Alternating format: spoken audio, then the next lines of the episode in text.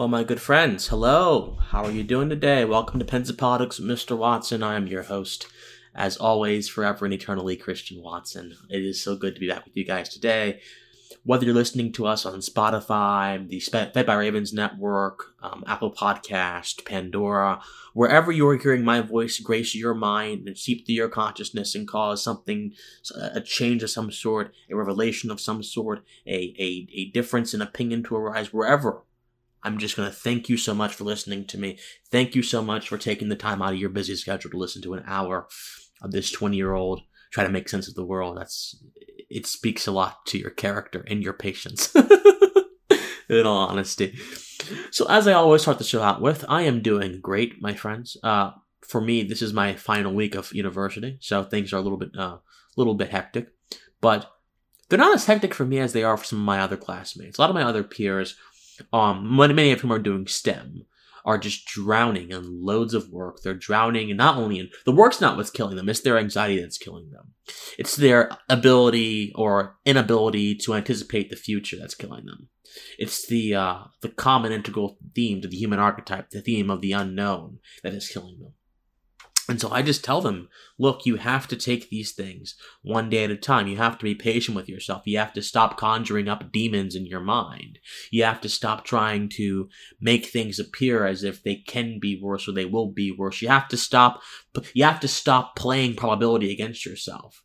Because probability really is only the estimate of things that could be and likeliness of things that could be, not things that are. You have to focus on what is first, then proceed to what is going to what that is going to be.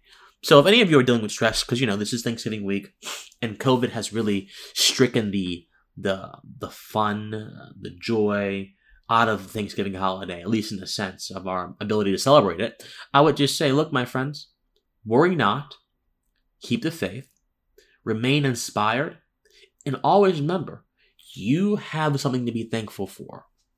And we'll get to that. I'm gonna do a Thanksgiving Day special. I'm gonna, I'm gonna do that. It'll be up on Thanksgiving Day, Thanksgiving morning.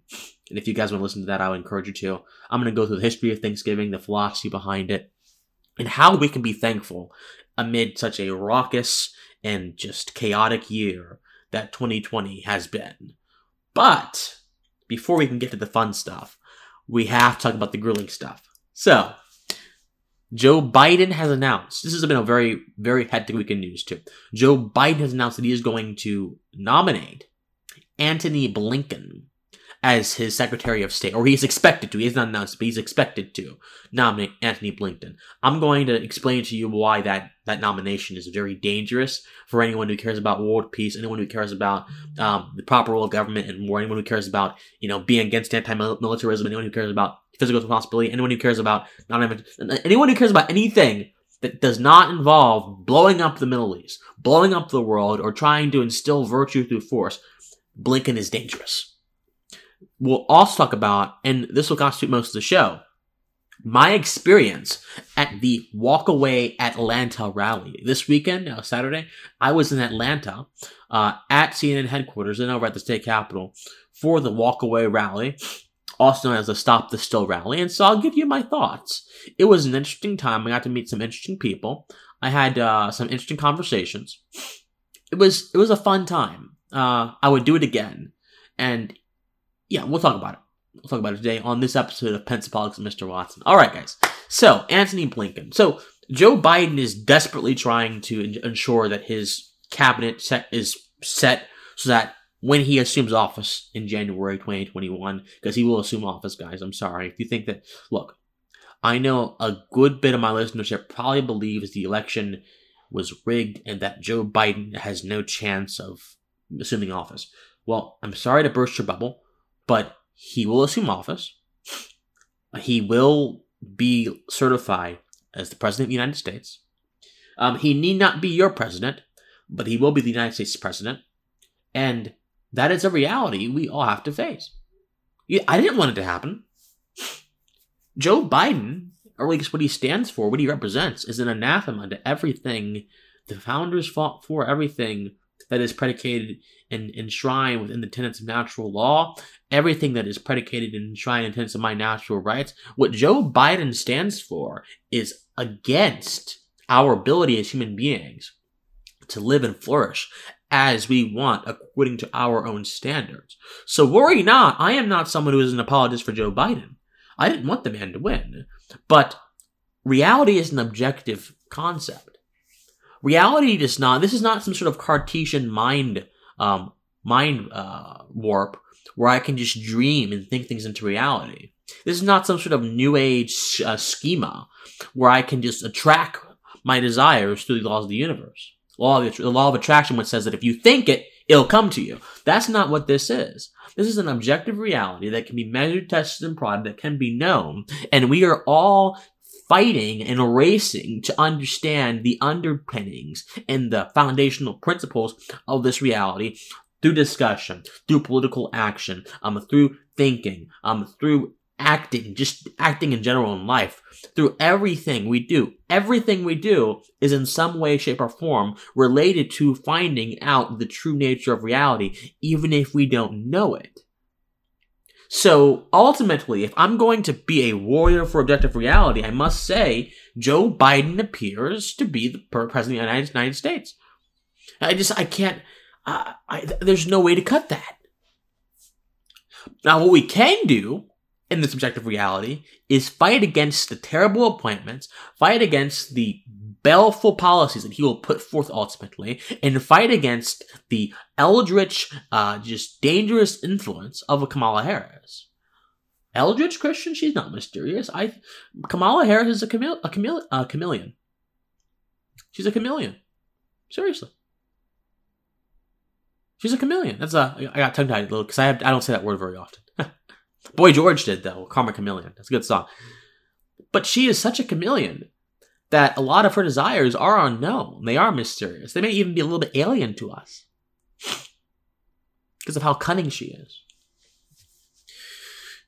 But so Antony Blinken, so he's so he's putting forth his cabinet and Blinken is one of his people, and he's going to keep announcing things as as days go on. And the uh, theme of his cabinet is it's going to be the most diverse cabinet in the history of the of the United States government, the most diverse cabinet. Yes, I, I'm I'm serious.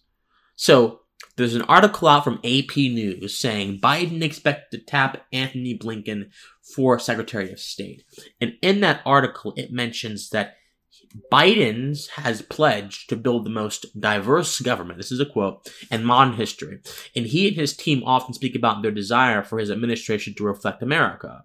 He is being watched to see whether he will make history by nominating the first woman to lead the Pentagon, the Treasury Department, or the Department of Veteran Affairs, or the first African American at the top of the Department of Defense, Defense Department, the Interior Department, or the Treasury Department.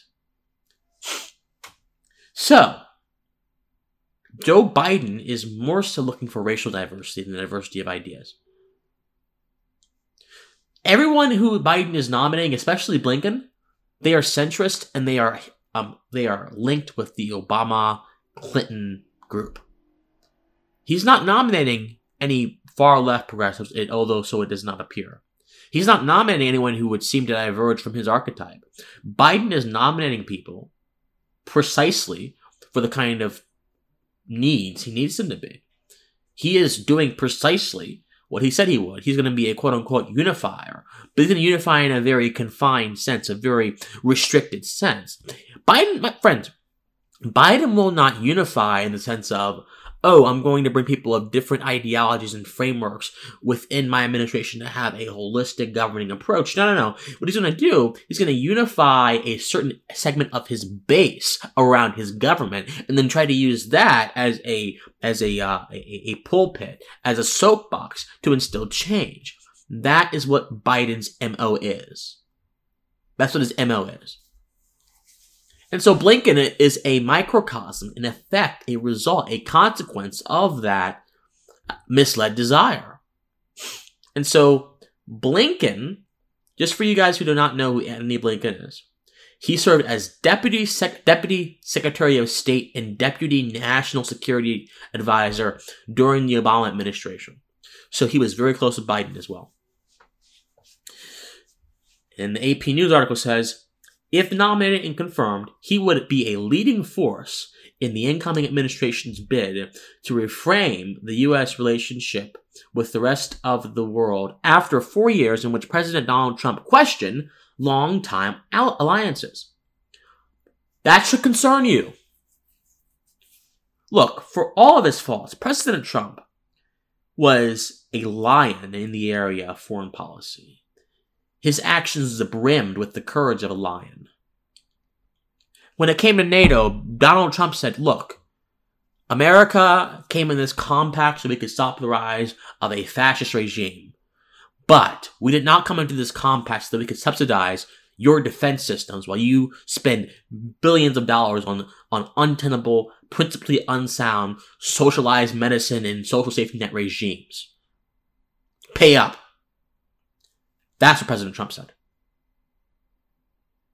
When it came to starting wars across the na- uh, world, President Trump has been one of the few presidents in modern history who has not initiated a war in the Middle East or anywhere in the world. He has dropped bombs, yes. He did drop MOAB on ISIS. He did bomb Assad's bases in Syria. And guess what? When he did that, I was very disappointed. I didn't like that whatsoever. And that's those are inexcusable. To to bomb a sovereign nation, that is just inexcusable. But to my knowledge, President Trump has not started a new war.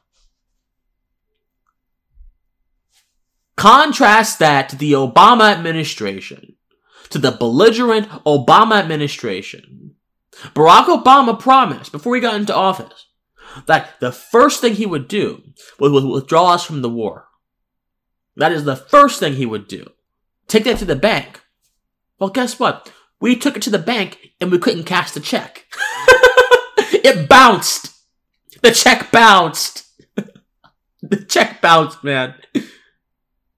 And now our credit history is down the tube. It's asinine. The fact that all eight years of the Obama administration has been marked with war, war, war. All eight years. He is the only two term president to have that distinction. All eight years was marked by war. I don't understand that. I don't get that. And so when you when you hear someone from the Biden camp saying this guy is going to restore the United States relationship with the world, what he's really saying is this guy is going to return America to the heights of its former imperialism, or well, its current imperialism. That's what you hear. That's what you, that's what he's saying. We're going to keep bombing countries. We're going to keep destabilizing countries. Now, of course, people are like, oh, Christian, you're straw strawmanning. No, I'm not. This is precisely what occurred under the Obama administration. And this is precisely the principles that these people are claiming Blinken will bring. And if Blinken brings those principles, you better believe America standing in the world, even if it is uh, adulated by the United Nations or adulated by whatever body of, of, of, of just, of, of vain consenters and assenters wants to say, the people who we are bombing, the people who we are destroying, the people whose lands we are destroying, people who we are killing, they won't see us any differently. The primary reason why America couldn't wage war on terrorism, other than the fact that it was trying to wage war on it now, which is a bad idea in the first place, but in a more strategic, practical sense, was because the people in the areas that we were waging war in didn't trust us. They saw us as the invaders. Because we did not go in with a just cause. We did not go in under the constraints of a sunset provision. We did not go in under clear ethical standards. We did not go in in a way that was going to be effective to our objective. We didn't even go in with a sound objective in the first place. So how in the world do you expect America when you or people in the world to see us any differently when you say we're going to return to this global stage. And so, one of the dangerous things that I think Blinken poses is this idea that America needs to force democracy on the rest of the world. Blinken said this in September. Democracy is in retreat around the world, and unfortunately, it's also in retreat at home because of the president taking a 2 by 4 to its institutions, its values, and its people every day. Let me read that again. Democracy is in retreat around the world, and unfortunately, it's also in retreat at home because of the president taking a 2 by 4 to its institutions and its values and its people every day. Really, a 2 by 4 So Blinken's mindset on these issues is quite clear. Blinken is saying, no, the president needs to be an active force in the world. But what that means is what it meant under the eight years of hell that was harbinged by the Obama administration that Blinken directly oversaw. That's what that means. Blinken oversaw, well, he aided in it, I suppose. He wasn't the main guy, but he was the assistant to the main guy. He participated in that. He partook in that. He gave Vice President Biden advice. He gave Barack Obama advice on this stuff. It's concerning, people. And it's not that I'm an isolationist. I'm just someone who thinks that if America's going to get into war, A, we ought to do what the Constitution says. We ought to do what the War Powers Act says. We ought to do what natural law dictates. We ought to do what just war theory dictates. And we ought to declare the war in a formal manner. We ought to have a very clear goal. We ought to have a very delimited role. We ought to have a sunset date. We ought to have ethical principles guiding our decision. We, I mean, this is not isolationism. You want your wars to be ethical to be as less costly as possible. And to the credit of the Obama administration, he did like st- reduce number of troops coming home in body bags. He did slash troops around the world, but for as many troops as he slashed and brought back home, he ramped up the level of air warfare. He ramped up the level of drone bases being put in Africa, being put across the Middle East. He ramped up the level of drone strikes and airstrikes. So it doesn't matter if you're waging war on the ground or if you're waging war from the air, bombing people into smithereens, you're still waging war. And one kind of war is probably more dangerous. Because someone could just be going up in their village and walking outside, and all of a sudden, boom, a missile hits them. And, I mean, seriously. War is not a popular thing. War is not a good thing. It should be avoided at all costs, my friends. But Blinken, going to be the Secretary of State, that all that's going to be that's going to pave the way for more tensions in this world than anything else. The chief diplomatic officer of the United States of America should not be someone who oversaw and aided and abetted a half a dec, most of a decade of endless war.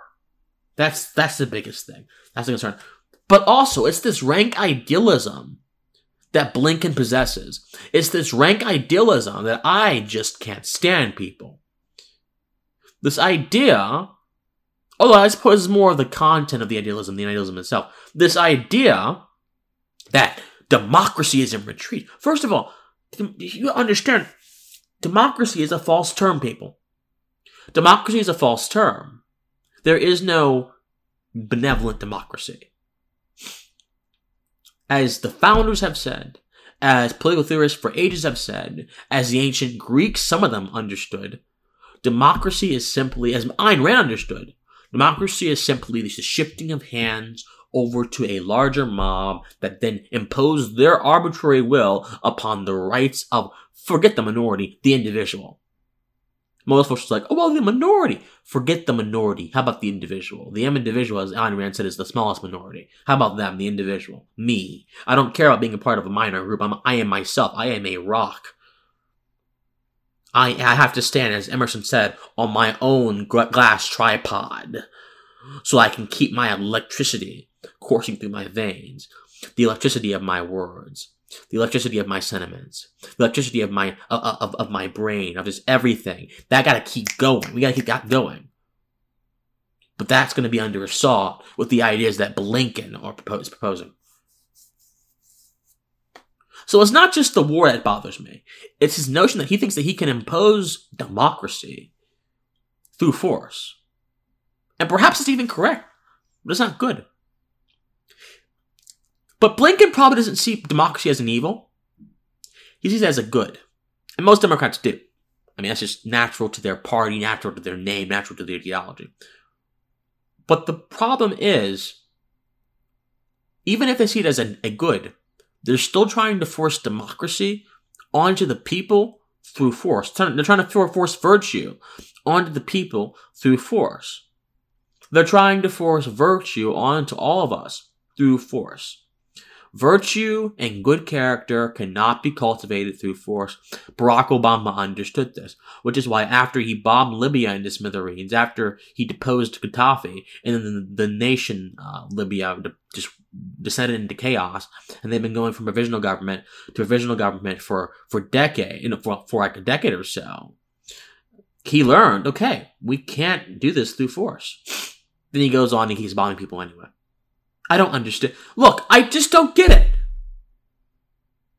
We cannot have someone who brings forth these ideas actually occupy the Oval Office in any capacity. Whether it's as the president's advisor, whether it's independent, I don't care. He cannot be within the president's inner circle. That's scary. That's scary. This is not about Christian being an isolationist. This is about Christian recognizing that when you have a war, it needs to be done for a just cause, and that just cause needs to involve the preservation of our direct homeland, not the propagation of ideas. We tried propagating ideas in Vietnam. Look where that what happened with us. There's still landmines in Vietnam, old relics of that wretched conflict that people step on and get their legs blown up from. Because we tried propagating an idea. Why are we propagating ideas through force? Good ideas will be accepted through voluntary association, through conversation, through debate. Well, Christian terrorists don't care about debates and conversation. Okay, um, that, that might be true. I agree. So why not enable the people, the governments, in which the terrorists operate in, to fight the terrorist? Well, Christian, the governments are state sponsors of terrorism. Okay, so if the government is going to sponsor terrorists, do you think you're going to do anything but embolden terrorists or embolden the government who's sponsoring them by continuing to attack their assets? What is wrong with you people? What is wrong? I don't get it. I just don't. I am oblivious to this kind of mindset. Well, you're an isolationist. No, I'm not. I just want America to go to war responsibly. I don't want us maintaining an empire abroad. I don't want us trying to field virtues around the world through bombs and through the through force, which, as reality says, does not work. I just don't want us doing things that are vile in the name of things that are supposed to be good. That's it, people. That's it. And Blinken, Antony Blinken is going to be a continuation of everything that happened in the past eight years. So it's a shame. It's an absolute shame. All right, guys, we're coming up on our break. Um, I encourage you, please subscribe uh, on YouTube, Apple Podcasts, Spotify. Leave us a review on Apple Podcasts, please. It helps me a lot. If you're listening to my voice, people listen to this podcast, I know they do. you, I need you to subscribe, to like, to comment, to share anywhere because this message is dynamite. We have to get it out there. We have to spark that pensive flame within the hearts of people around this nation. So I will see all of you in a little bit, okay? I'll see all of you in a little bit. Um, we're here on the Fed by Ravens Media Network. I love all of you.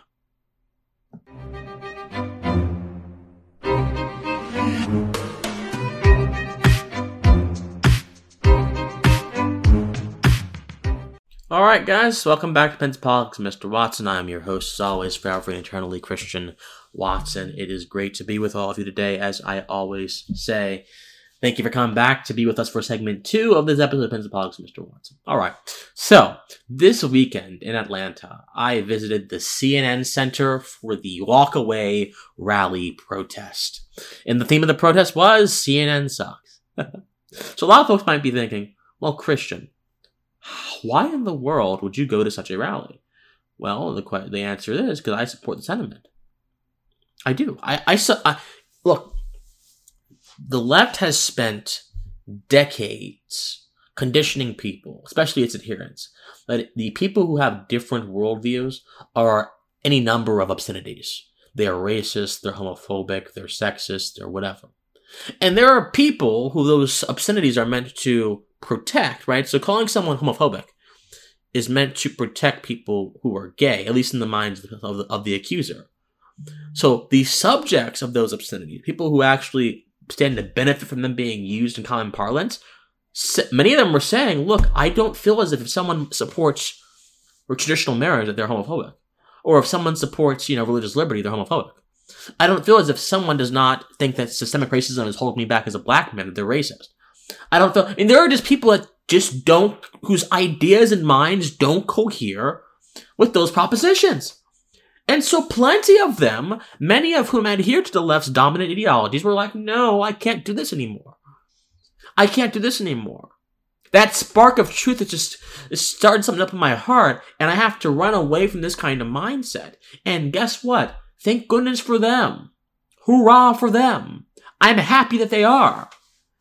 And so the idea of walking away from years of not just the Democratic Party, but from years of conditioning, from years of being told who you are as opposed to being able to discover it um, in a personal sense rather than a political sense, um, years of just uh, of, of infighting, years of all kinds of things that are demeaning to the soul and don't help me as an individual chase my uh, my my character, my high version of my character, my virtue. Uh, they just got tired of it and they walked away. So I support walk away. I do. I don't agree with everything they say, and guess what? No one there agrees to, with everything that they say. No one does. I have talked to so many people that walk away, and they come from all different backgrounds, all different ethnicities, all different sexual minorities. They just, if you differ in opinion or belief, it is okay. That's why I like walk away. That's why I like those folks. It's fine. You can have different opinions. You can be that, as Emerson said, that person who plows his lot for himself and takes his lot for himself. You can be that with walk away. With some folks, you just cannot be that. You can't act like that. You can't do that. If you do, then again, you are hurled with obscenities. You are invalidated with obscenities. And and and this in the safe space culture of the past few years, which really always existed, by the way. It's not it's not new. It's just its induction and its uh, dissemination across the culture is what's new. And it's being disseminated across the culture through the internet. All this stuff always existed. All that kind of stuff is just making people say, you know what, I can't take it anymore. And the the politically homeless person is going to eventually gravitate to the most resonant thing to them. What resonates most with them and to them. And for walk away, that is conservatism, libertarianism, Republican Party, things like that. So I went out there to show my solidarity, my support, to pour out love onto that movement, to just tell them that, you know, you guys are doing something that is intellectually, philosophically, and spiritually righteous. You are blazing that fire of truth just through all these, through this disinformation. You are break, you are breaking shackles of disinformation. You are breaking manacles of depression. You are breaking strongholds. You are shattering illusions. You are shattering falsehoods. That's what I like to see in the political context, because politics these days is predicated upon the dissemination and the creation of falsehoods. Machiavelli knew this very well. He knew that you had to divert the people's eyes to what they think they want, to their sensations, to appeal to their sensitive soul rather than their rational soul, as Aristotle would say. Machiavelli knew this very well. But when that rational soul kicks in, and we begin using this up here, our prefrontal cortex, that frontal lobe, we can begin processing thoughts and using our faculties for greatness. When that kicks in, people will go to their own conclusions. People will go to their own conclusions. Now, you can only work with the concepts you have. This is a very important point. I can only work with what I know. I am not this omniscient being who has access to this broader collective unconsciousness that lets me have all this information. No, I can only work with what I have. The walkaway folks didn't have very much. Many of them didn't. They were in isolation. But when they found something, when this, uh, when the spark met the heat, a, conflagration happened. So look, I like, I love the walkaway crowd. Um, Mikey Harlow, Brandon Straka, Dr. Karlyn Borysenko, who I, I love that lady. My lord. She, if you've ever wanted to know someone who's on fire for truth, who is on fire against collectivist pretension, it's Dr. Karlyn Borysenko. You have to subscribe to her YouTube channel. I'm hoping to have an interview with her eventually. Uh, well, that's the plan at least. We're hoping to do an interview eventually um, on her channel. I'm gonna talk to her about my experience with critical race theory and leftism and things like that. Because like I have had a lot of experiences with that myself. Although I never walked away because I was never a part of the Democratic Party establishment, I have had a ton of experiences with leftism and the perils thereof within my university setting. So I would love to talk to Dr. Karlyn Borysenko about those things. That'd be awesome.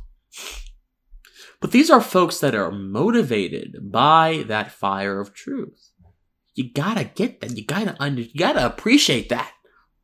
So I arrived in Atlanta. I got up around six, I think. I arrived in Atlanta around eight. I did it with a friend. Then I went over to the CNN Center, parked my car and everything. Parking is terrible down Atlanta. It's just terrible, man. But still, it's COVID, so uh, I I found spots. I arrived at the rally, and I, it was very hard. It was very easy to see the, the blaring uh, sirens, the Trump signs, Trump flags. It was easy to identify. Okay, these are the people that are walking away. These are people who are vivaciously walking away. Hey, that's a good thing, brother. That's a good thing, but that's a good thing. Good thing. So I walked into the crowd. I have my mask on, of course, and I'm just listening to these people speak. Shamika Michelle, Brandon Straka, they're just bellowing out righteousness, most of them at least. And I'm thinking to myself, this is not a grift. This is not a illusion. They are not feigning outrage. They are not feigning passion. This is the result of passion that has been has been kept down within the depths of their soul and their mind for generations upon generations upon generations for years upon years that germinated into this just this beautiful blossoming tree of righteousness that just came out and said, bam! That's what I heard. I didn't hear mere anger. I didn't hear fake ideas. I didn't hear fake sentiments. I didn't hear grifting as it's colloquially called. I didn't hear that. I heard righteousness come out like a river. That's what I heard. I heard people say, I, you know, even though I am black or I am gay, I refuse to believe I'm a victim. I refuse to accept the notions of determinism that so many in academia have. I refuse to sit here and subordinate myself to the past. I refuse to believe that time is not linear. I refuse, I refuse, I refuse, I refuse. It ain't gonna be me. I refuse to believe that my ancestors, that I'm still paying for what happened to my ancestors. I refuse to believe that all white people are guilty or all black people are guilty or whatever. I refuse to believe in racist collective guilt. I refuse to believe in that nonsense. I refuse to endorse racism under a different kind. I refuse to endorse this sort of anti-racist, racist, pseudo not scientific nonsense. I refuse to, to endorse this nihilistic behavior that is happening on the left. I refuse, I refuse, I refuse, I refuse. And the media, many of whom have been stoking these fires, that have been stoking these st- these falsehoods, that have been stoking these illusions. We're gonna tell you just exactly how we feel. We're gonna tell you just exactly what's gonna happen. We're gonna tell you just exactly where our sentiments lie. We're gonna tell you just exactly what you've done to us and how it's affected us. We're gonna tell you those things, my friends, and that's what Walkaway's is about. Now, I do believe it's foolhardy to blame the media for everything. I'm in the media, essentially. but I think the better term is legacy corporate media. Or maybe just legacy, because corporate doesn't really matter. Legacy media. People who once had a gatekeeper mentality hold over information. Because you see a certain kind of manifestation of particular sentiments coming out of those institutions. But what I wish had happened at the Walkaway rally, I wish the focus had not been merely on CNN. Because CNN, yeah, but CNN is powerful and everything, although they're losing viewership every day. In fact, there's a question as to if their company even survives into the new year or into the next year. CNN, yeah, okay, I get you. I know why you're upset at CNN, but I don't think they're the right people to be upset at. at. I think the media as a whole is a culprit, but be upset at the academics that labor under these false assumptions about humanity in the world. Be upset over the activists who labor these assumptions and then, and then use these use policy to enact these assumptions into reality. Be upset over them. Don't be upset over CNN. Don't be upset over MSNBC because they only disseminate you know, you know media. They only disseminate information. Um, Monica Michelle, she said in the rally that media is the interve- intervening substance through which information is conveyed to the senses. Yes, that's correct. So that means my phone right here is a form of media. Uh, uh, my, my, my, uh, my camera, my microphone, all of it, they are forms of media.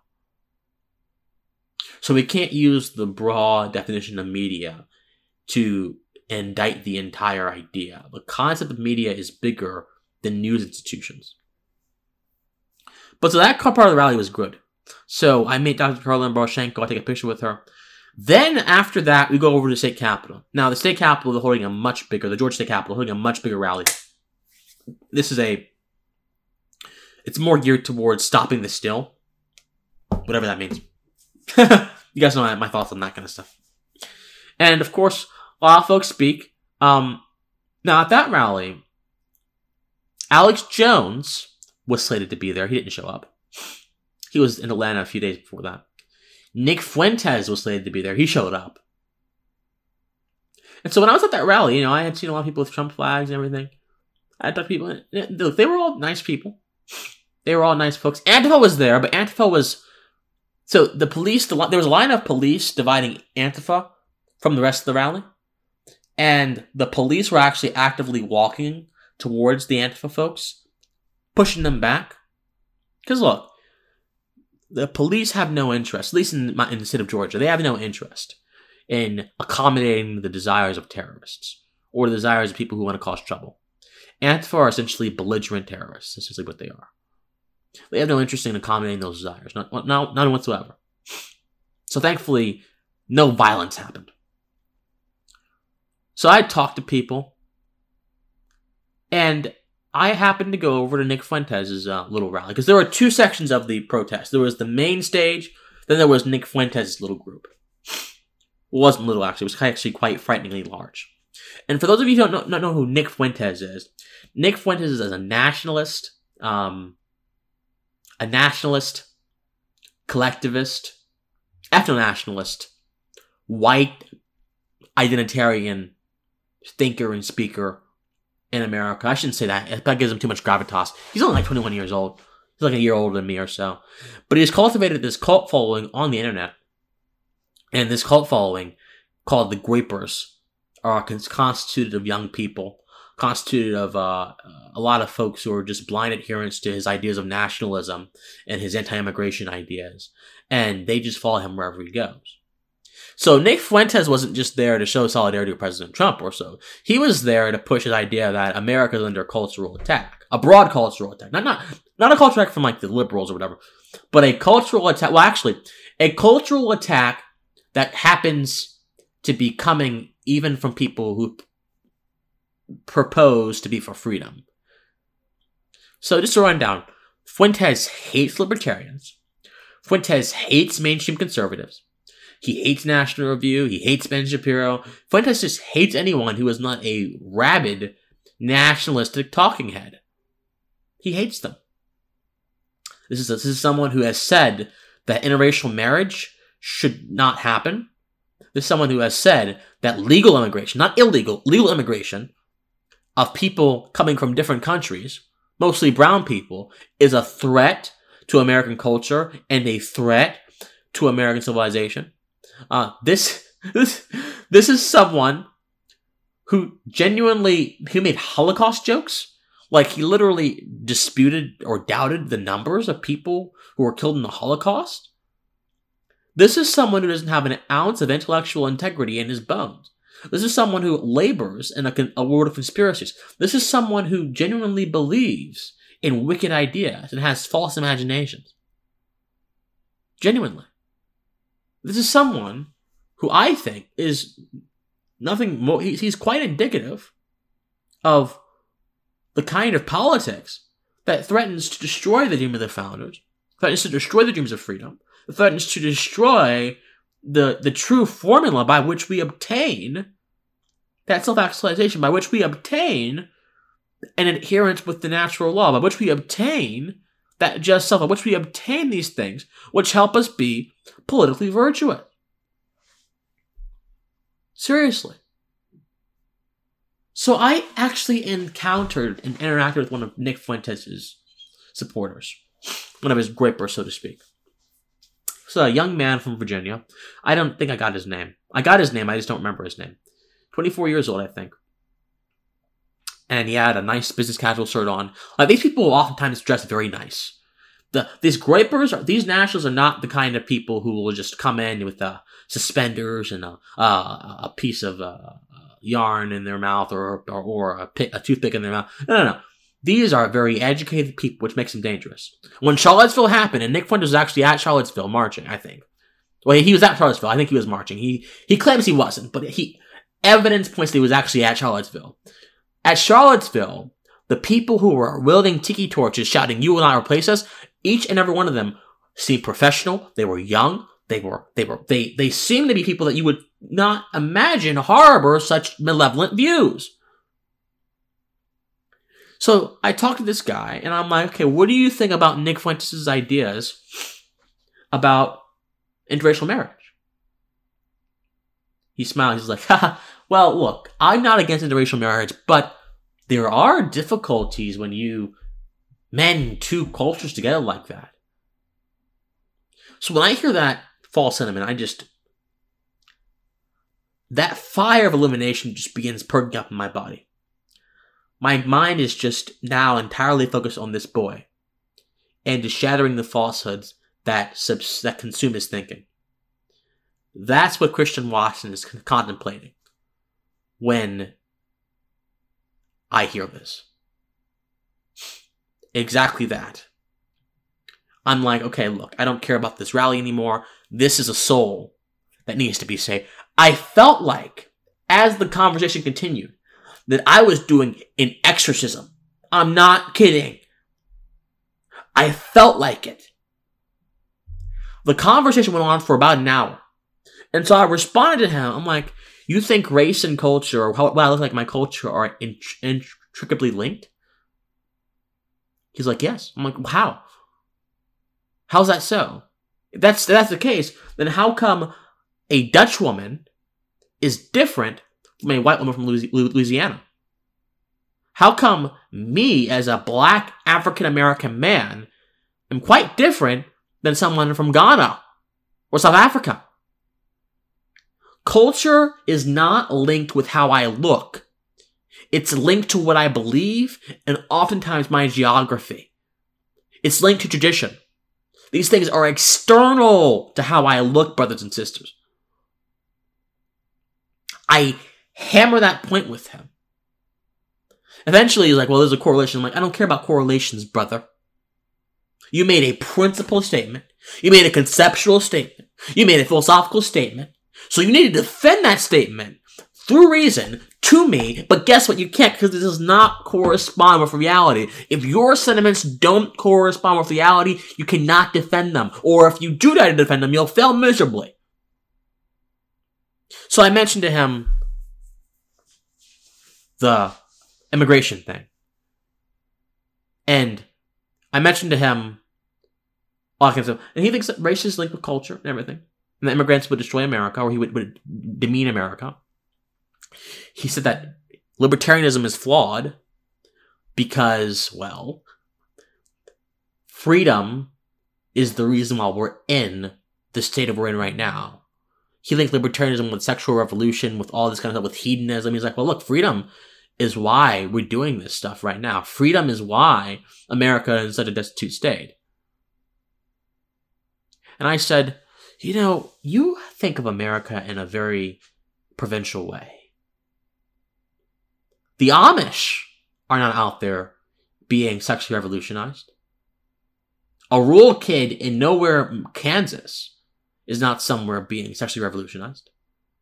You are taking trends which cohere with very certain parts of the country, which are not indicative of a whole, and you're applying them to the whole. You're extrapolating what you think America is from singular instances. The sexual revolution, the hippies, all of them, they are particular groups of people who were eccentric, who broke lockstep, who broke custom, who broke mores. That is why they are so coveted and they are so um, magnified in the culture. Not because everyone believes it, but these folks cannot separate hyper focused, isolated incidents or anecdotal incidences from how the country truly is. So we talk, I fight verbally, but while I'm trying to con- trying to disabuse this guy of his pseudo racist, ethno nationalist ideas, I'm telling him, dude, I love you, man. As one human to the next, I love you. As one human to the next, I care about you. As one human to the next, I know what's going on in your mind. Uh, you're looking for something in your life and you're trying to find it, but you found it in the wrong place. And the words that I'm saying to you, the words that are being exchanged right now, I'm just, my, my friend, don't, don't take them as a means to destroy you or hurt you, but to help you find yourself again, to revitalize yourself, to do some restorative therapy on your mind and your consciousness. I love you. Yeah, a gay African American guy just sitting here telling this ethno nationalist guy that I love him. Because guess what? I see more than an ethno nationalist in that man. I see someone who's lost, who found inspiration in the wrong places. And of course, by the end of our conversation, he has no more arguments left. Not because I'm so good, but because when you hit people with the truth, they will eventually come to accept that they can't push back against it anymore.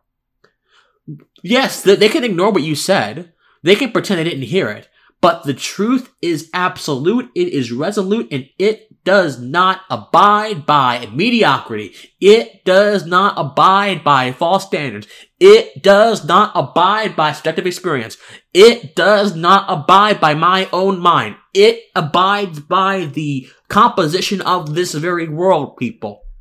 Fuentes doesn't get that. The Groyper I talked didn't get that. But guess what? Their actions are bound by objective laws and principles that must cohere to that idea. It must. So I didn't destroy the guy. Although he didn't have any arguments when I was done with him, though. I talked to him. I loved on him. I said, This is not what you have to do, brother. You're greater than this. If there's someone who you think is lost, don't shun them. Talk to them and give them the truth. And I promise you, it'll leave an imprint on their mind. All right, guys. Um, thank you so much for listening. We got a few seconds left. Again, follow us on Apple Podcasts, Spotify, YouTube, Pandora. Follow me on Twitter, Instagram, Facebook at official C Watson. If you're listening to us, please comment. Let me know what you think about today's show. Rate us on Apple Podcasts. Rate us everywhere you can. Christian Watson is my YouTube channel and everything. All right, guys, I love you. And as always, please, forever and eternally, stay pensive. Have a nice day, guys. Thank you.